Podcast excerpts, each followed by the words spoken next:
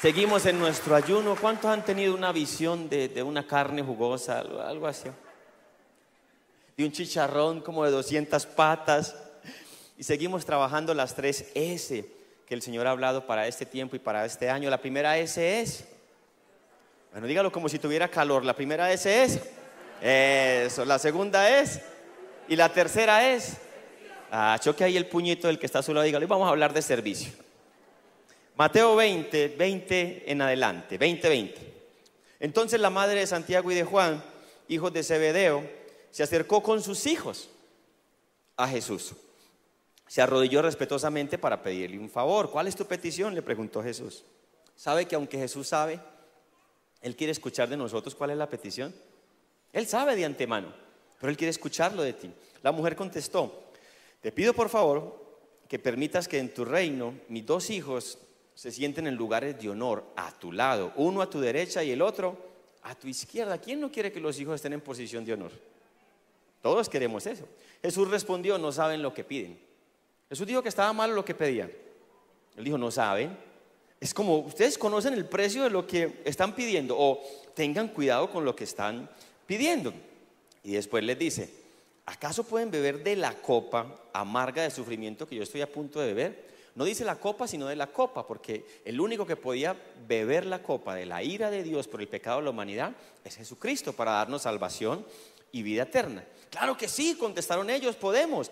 Jesús les dijo, es cierto, beberán de mi copa amarga, de mi copa, no la copa, porque también iban a sufrir, pero no les corresponde, no me corresponde a mí decir quién se sentará a mi derecha o a mi izquierda. Mi Padre preparó esos lugares para quienes Él ha escogido. Cuando los otros diez discípulos oyeron lo que Santiago y Juan habían pedido, se indignaron. ¿Por qué creen ustedes que se indignaron? Porque ellos también querían esa posición. ¿Cómo así? Estos dos fueron los únicos que se atrevieron. Nosotros también queremos esa posición. Entonces Jesús aprovechó para darles a ellos y darnos a nosotros una lección acerca de autoridad. Jesús aprovechó para redefinir la grandeza. Y mire lo que dice en el versículo 25. Así que Jesús los reunió a todos y les dijo, ustedes saben que los gobernantes de este mundo tratan a su pueblo con prepotencia y los funcionarios hacen alarde de su autoridad frente a los súbditos, pero entre ustedes será diferente. Él no les dijo que estaba malo pedir autoridad. El asunto es cómo se usa, porque la autoridad no es para oprimir, controlar, manipular, abusar, subyugar, y mucho menos la autoridad es para quitar la libertad que Dios le ha dado a una persona. Ninguna autoridad, ningún gobierno está para quitar la libertad que Dios ha dado. Hemos visto en, lugares muy cerca como un abuso de autoridad lo que ha hecho es marchitar algunas naciones. Pero gloria a Dios que un solo toque de Él en un segundo puede hacerlas florecer. La autoridad es para edificar, no para destruir.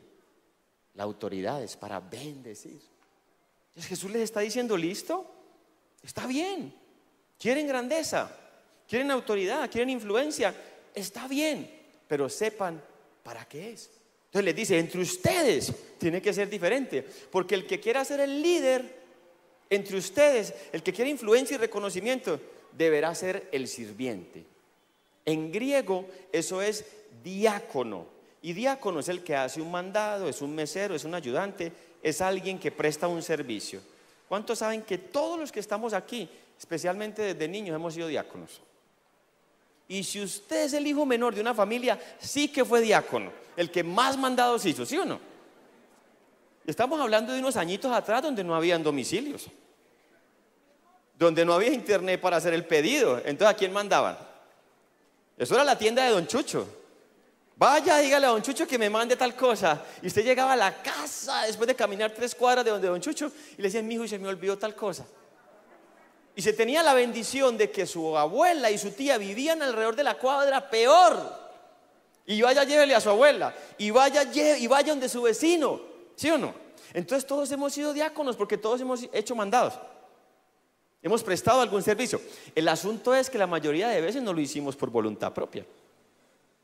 Hicimos porque nos tocó. Pero ese es el diácono. El diácono es el que presta un servicio. Jesús está diciendo que hay, deseos que no necesariamente malos, pero que necesitan ser purificados, porque la motivación, la motivación de ser grande no es una posición de liderazgo. La motivación para ser grande es un camino de servicio. De hecho, yo creo que este es un gran principio para elegir personas en autoridad. En autoridad de una empresa, en autoridad de una iglesia, aún en autoridad en un gobierno aún en este año de elecciones. Un buen principio es elegir a alguien que ya haya servido en otros niveles más bajos y que uno haya visto que ese servicio dio fruto. Alguien que tiene un corazón para bendecir. Por eso mi oración es alguien que ame y quiera servir a este país. Una de las cosas que más me gusta cuando yo vengo a la iglesia es cuando veo la gente sirviendo. Antes de entrar. Y a veces veo grandes empresarios ahí y a veces veo personas con cargos en empresas muy altos ahí con la camiseta de experiencia, diciéndole a usted y a mí, buenos días, bienvenido a casa. Y eso que no podemos ver en la sonrisa. Pero a veces con los ojos y con la expresión de, de sus brazos, con el gesto de abrir los brazos, es como la felicidad. Veo muchos adultos mayores ahí. Y aquí que ponen las canastas, que están en cámaras, que están en sonido. Muchos. Y también veo gente con juventud acumulada como yo. Y veo otros niños. Pero ese concepto de ver desde los niños o los jóvenes sirviendo aquí en generaciones hasta ver al mayor es el concepto de lo que es iglesia, familia. Por eso nos llamamos la familia de la fe. Amén. Entonces, un aplauso a la familia de la fe.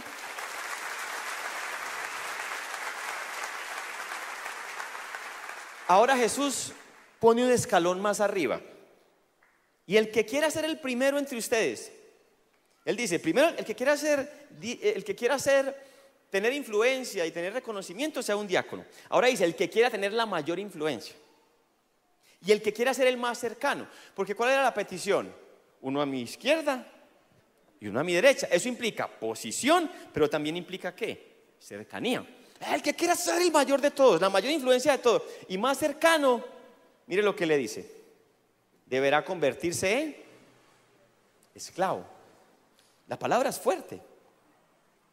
Y algunas traducciones la cambian porque los contextos de esclavitud eran muy fuertes. Entonces ponen, sea el siervo, ya no el sirviente, ya no el que presta un servicio cuando se requiere, sino ya el que está siempre listo para servir.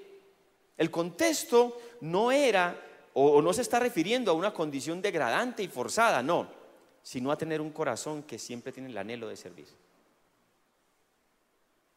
¿Sabe que muchos matrimonios mejoran cuando uno entiende o cuando uno tiene el corazón de siervo? La mayoría, todos, todos los matrimonios deben mejorar si entendemos que tenemos un corazón de siervo. Porque al entender eso, nos damos cuenta de que no elegimos a una persona que nos va a servir toda la vida, sino que elegimos a una persona para nosotros servirla toda la vida. Y no hay matrimonio que no mejore cuando eso es así. Entonces el enfoque cambia. Ya no es que puede hacer Lili por mí, ya no es que puede hacer eh, mi jefe, mi empresa por mí, ya no es que puede hacer la iglesia por mí, ya no es que puede hacer mi ciudad, mi país por mí, sino que ahora es, ¿qué puedo hacer yo? por mi esposa? ¿Qué puedo hacer yo por mi familia, por mis hijos, hijos por padres? ¿Qué puedo hacer yo por mi empresa? ¿Qué puedo hacer yo por mi ciudad? ¿Y qué puedo hacer yo por mi país? El enfoque cambia de ser personas demandantes a ser personas que ofrecen. Porque cuando solo somos personas que están esperando recibir, cuando entonces ya algo o alguien no tiene nada que nosotros tengamos, creamos de valor para recibir, ¿qué hacemos? Abandonamos. Ah, no, mija, usted ya no tiene nada para darme, me voy. Este país ya no tiene nada para darme, me voy para la USA, me voy para, China, para donde sea. Y Winston Churchill dijo, no te preguntes qué puede hacer Inglaterra por ti, pregúntate qué puedes hacer tú por Inglaterra. El concepto cambia. Ahora, pastor, ¿y por qué debe ser así? Versículo 28.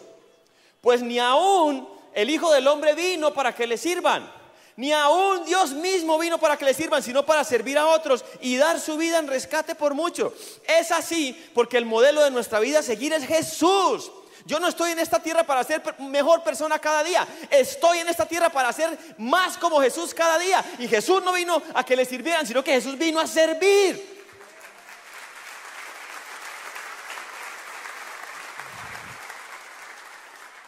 Mire, Jesús no se paró y miró la tierra y, eh, ay María, yo voy a ir a ver qué hay para mí allá. No.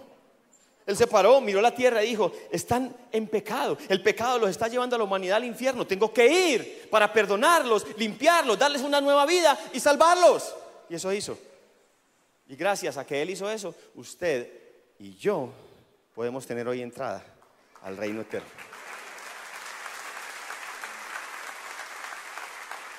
Estaba leyendo un libro de Richard Foster, fundador del movimiento Renovaré, y aprendí muchas cosas acerca del servicio. Permítame compartirles unas. Uno, quizás lo que primero aprendí es que, aunque el ánimo es muy importante, el ánimo no debe condicionar el servicio. Porque usted se compromete, voy a ir a servir. Y dos horas antes dice, ay, no, no siento servir.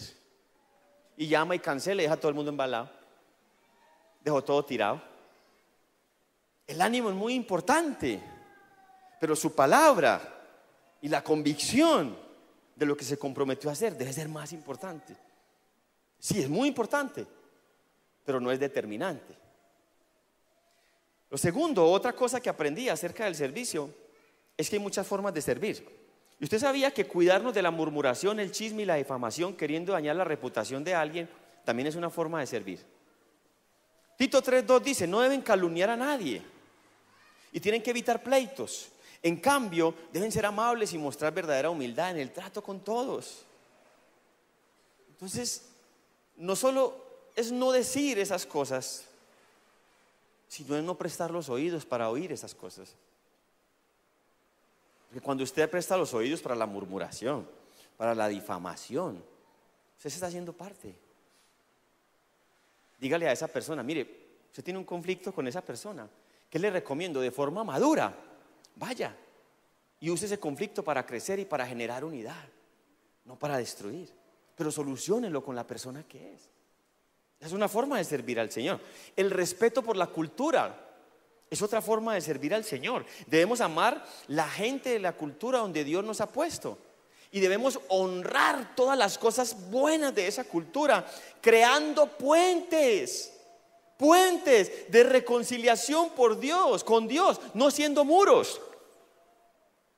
Eso es muy importante. Hace unos años acepté predicar en un congreso y, normalmente no voy a predicar a otros lugares porque en ese tiempo tengo un enfoque que son ustedes, mi iglesia y los atletas. Pero ese día acepté.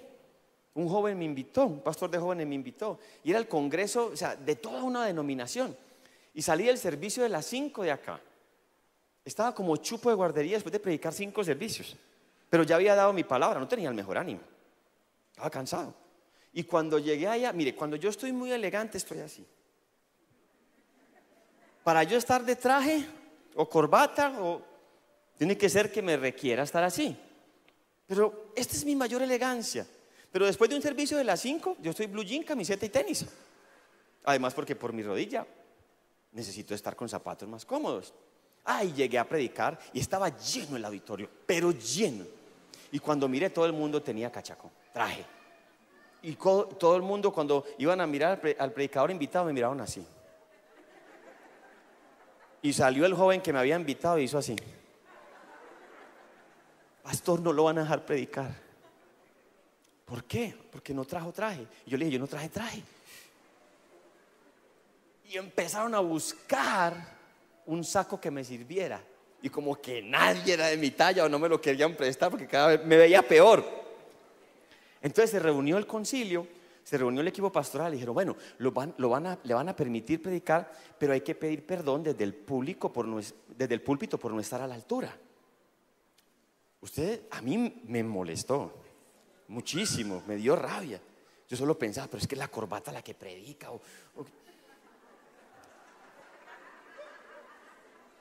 Pero Dios me confrontó en mi orgullo. Y me dijo, honra, respeta la cultura de ellos, porque esa es la cultura de ellos. entonces yo pedí perdón. Y pude predicar. Porque es una cuestión de respeto y de buscar unidad, no de generar división. Pero preparando el mensaje pensé, no fue por sacarme la espinita, Pensé, ¿y si alguno de ellos el Señor lo llamara a plantar una iglesia en Escocia donde los hombres su vestimenta es falda?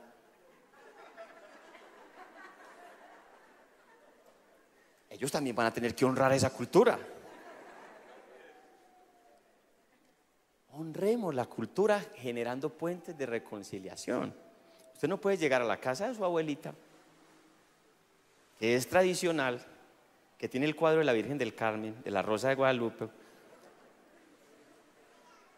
de María Auxiliadora, de Marianito, de todos los santos habidos y por haber y decir, ¿qué es esta idolatría? Traigan todos esos cuadros, hagamos una fogata y quememos todo. No, tú tienes que honrar esa cultura y tienes que buscar generar puentes para traer la gente a Cristo. Entonces llegue y diga, wow, qué creyentes son aquí. Pablo dijo en 1 Corintios 9, a los judíos me dice judío, a los gentiles me dice gentil, a los débiles me dice débil, con tal de qué? De ganarlos a todos para Cristo. Jesús no es religión perfecta, Jesús es teología perfecta y viene del amor y el respeto por la gente y la cultura de la gente. Hasta para enviar un mail hay que hacerlo con amabilidad. Hasta para enviar un mensaje hay que hacerlo con amabilidad. Hay que hacerlo con honra y respeto. ¿Por qué? Porque la gente tiene valor y dignidad. ¿Quién mejor que los misioneros saben esto? Los misioneros no llegan a un país a violentar la cultura del país para que los escuchen. Ah, ah. Llegan a aprender la cultura de ese país para hacer puentes. La Biblia dice que somos reyes y sacerdotes. Y la palabra sacerdote significa puente. Puente entre Dios y los hombres. Eso es lo que yo tengo que hacer. Buscar qué hay en común para yo poder llevar la gente a Cristo. La hospitalidad es otra forma de servir. Y la hospitalidad no es solo tener un cuarto en la casa para recibir visitas. Eso es hospitalidad. Y eso es muy bueno. Pero hospitalidad también es que usted va y visita a alguien. Solo para saber cómo está. Y muchas veces esas visitas Usted sabe que es gente que ha sufrido mucho. Y puede ser que usted y yo no tengamos todas las respuestas. Pero el solo, hecho de ir, prestar el oído para escuchar y tener un corazón compasivo y tener paciencia y tratar de comprender el dolor que está viendo la otra persona, es hospitalidad. Jesús nos manda a llevar las cargas los unos de los otros. Jesús nos manda a reír con los que ríen y llorar con los que lloran. Ahora, cuando llevamos las cargas los unos de los otros, tenemos que entender que no somos Dios para llevar las cargas de todos. Yo no puedo llevar las cargas de cinco mil personas, entonces yo mismo me autodestruiría. ¿Qué tenemos que hacer? Llevarlas a Jesús, porque Él sí puede con todo y con todos. Hace como ocho meses estaba en los Estados Unidos a punto de entrar a una reunión de, un, de una iglesia que nos apoya mucho y nos apoyó mucho en tiempo de pandemia. Muchísimo con recursos, con economía, con muchas cosas, son una bendición. La iglesia eh, Grow Church del pastor James y, la pastora Tracy son una bendición para nosotros. Estaba a punto de entrar a esa reunión y dar un reporte de cómo íbamos y de todo lo que había pasado a través de la pandemia. Y antes de entrar a la reunión me llaman a decir que falleció un joven de la iglesia. Ustedes no saben, yo lo conocía, lo conocí desde niño sirviendo acá, una belleza de persona. A mí eso me quebrantó. Me dolió profundamente en mi corazón. Yo estaba descompuesto para entrar a esa reunión. No podía decirle, aplácela que yo dentro de tres años vuelvo. No. ¿Qué tenía que hacer? Venid a mí los que están cansados, cargados y trabajados, y yo os haré descansar. Lo que tenía que hacer era llevar mi carga a Jesús y orar para que la familia también pudiera llevar su carga a Jesús, porque de Él es que viene la fuerza, de Él es que viene la compasión, de Él es que viene el ánimo, de Él es que viene la paz. De Él, Él sí puede con todo. Gloria a Dios porque podemos llevar todas las cargas a Jesús y recibir de Él lo que necesitamos. Un aplauso al Rey de Reyes.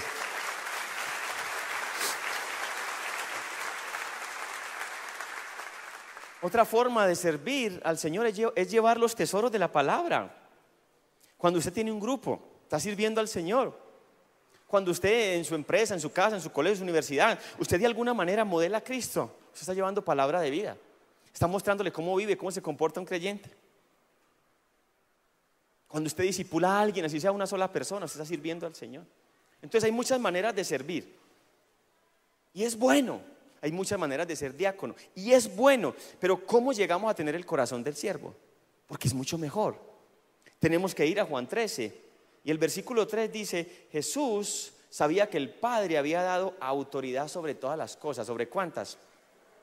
Y recuerde que estamos hablando de autoridad, ¿cierto? Estamos redefiniendo la grandeza. Y acá viene la clave de por qué Jesús tenía un corazón de siervo y cómo lo podemos tener nosotros. Jesús sabía que el Padre le había dado autoridad sobre todas las cosas y que había venido de Dios y regresaría a Dios. Eso es lo clave. Jesús sabía que venía de Dios con una misión aquí en la tierra y volvía a Dios. Y cuando uno sabe que viene de Dios, que tiene una misión aquí en la tierra y que vuelve a Dios, eso se llama identidad segura. Porque esa identidad segura lo hace a usted alguien que se siente amado, perdonado y con un destino seguro. Entonces usted sirve porque es amado. Usted no sirve para ser amado. Usted sirve porque ya usted es reconocido en los cielos. Usted no sirve para ser reconocido. Entonces el aplauso si se lo dan bien y si no se lo dan, tampoco. Y si se lo dan, eso no lo marea, porque usted tiene una identidad segura. Por eso, ¿qué hizo Jesús? Versículo 4. Así que se levantó de la mesa, se quitó el manto, se ató una toalla a la cintura y echó agua en un recipiente. Luego comenzó a lavarle los pies a los discípulos a secárselos con una toalla que tenía en la cintura. Nos costaría hacer mucho eso si tuviéramos una identidad fragmentada.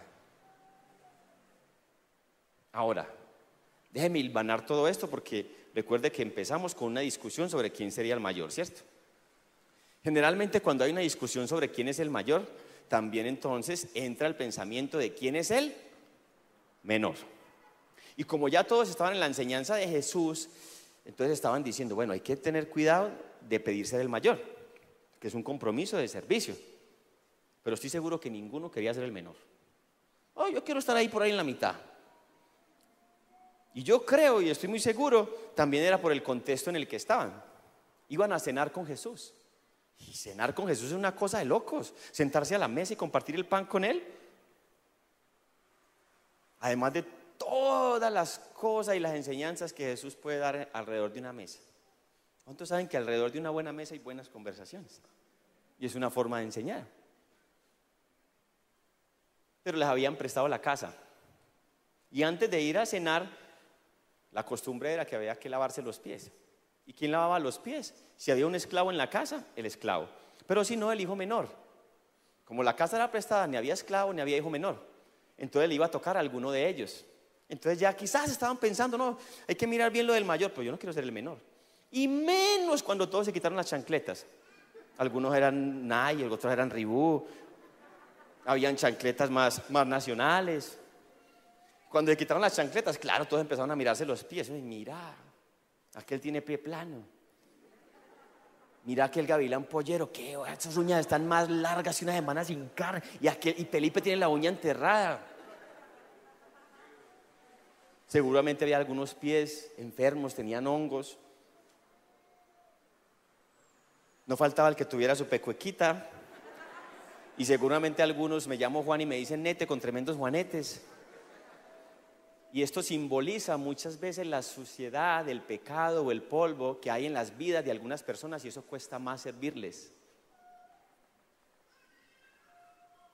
¿Cómo servirle a mi esposo cuando?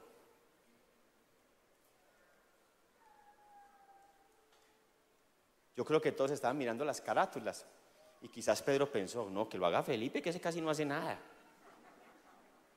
Pero como nadie lo hacía, como nadie quería, entonces Jesús se quitó el manto, ya eso es demasiada humildad.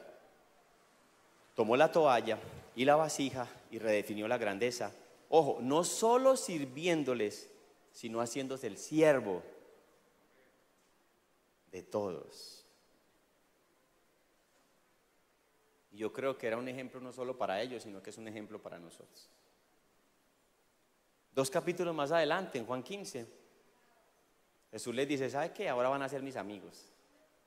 Entonces, mire, no solamente les estaba dando posición, sino que el término amigo es muy íntimo. Le voy a contar mis secretos. Entonces, ahora posición y cercanía.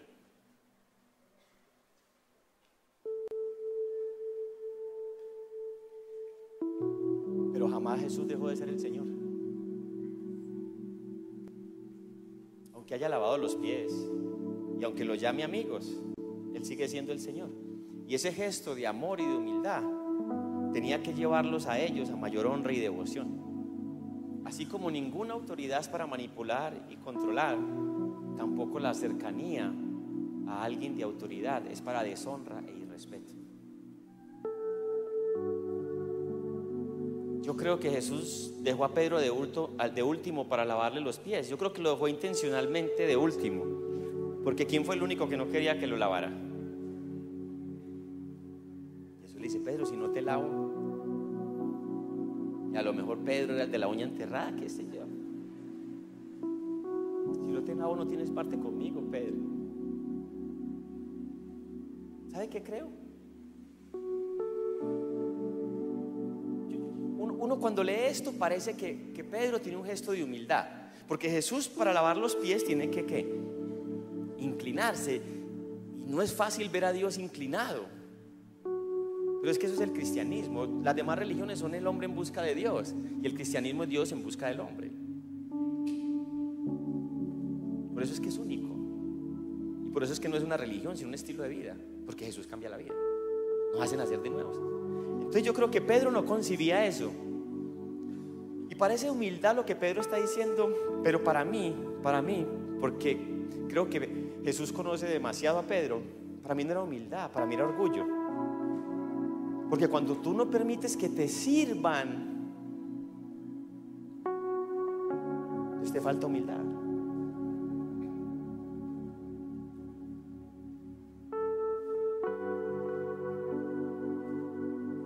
Y yo creo que Pedro no quería permitir que Jesús le sirviera, ¿sabe por qué? Porque según su pensamiento decía, yo en su posición Jesús, yo no haría eso.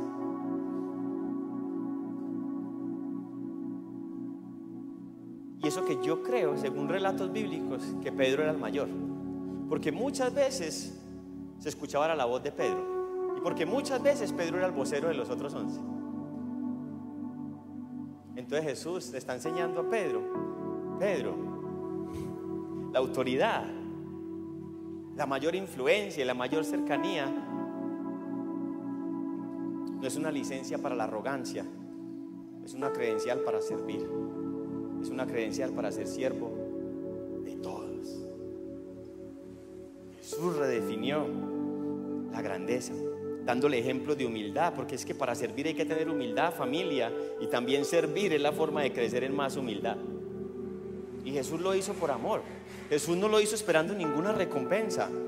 Y así es que debemos servir, en lo grande, en lo pequeño, en lo visible, en lo que no está invisible. Si nos reconocen o no nos reconocen, no importa. Porque si empezamos a servir por el aplauso, el que vive del aplauso muere por la crítica.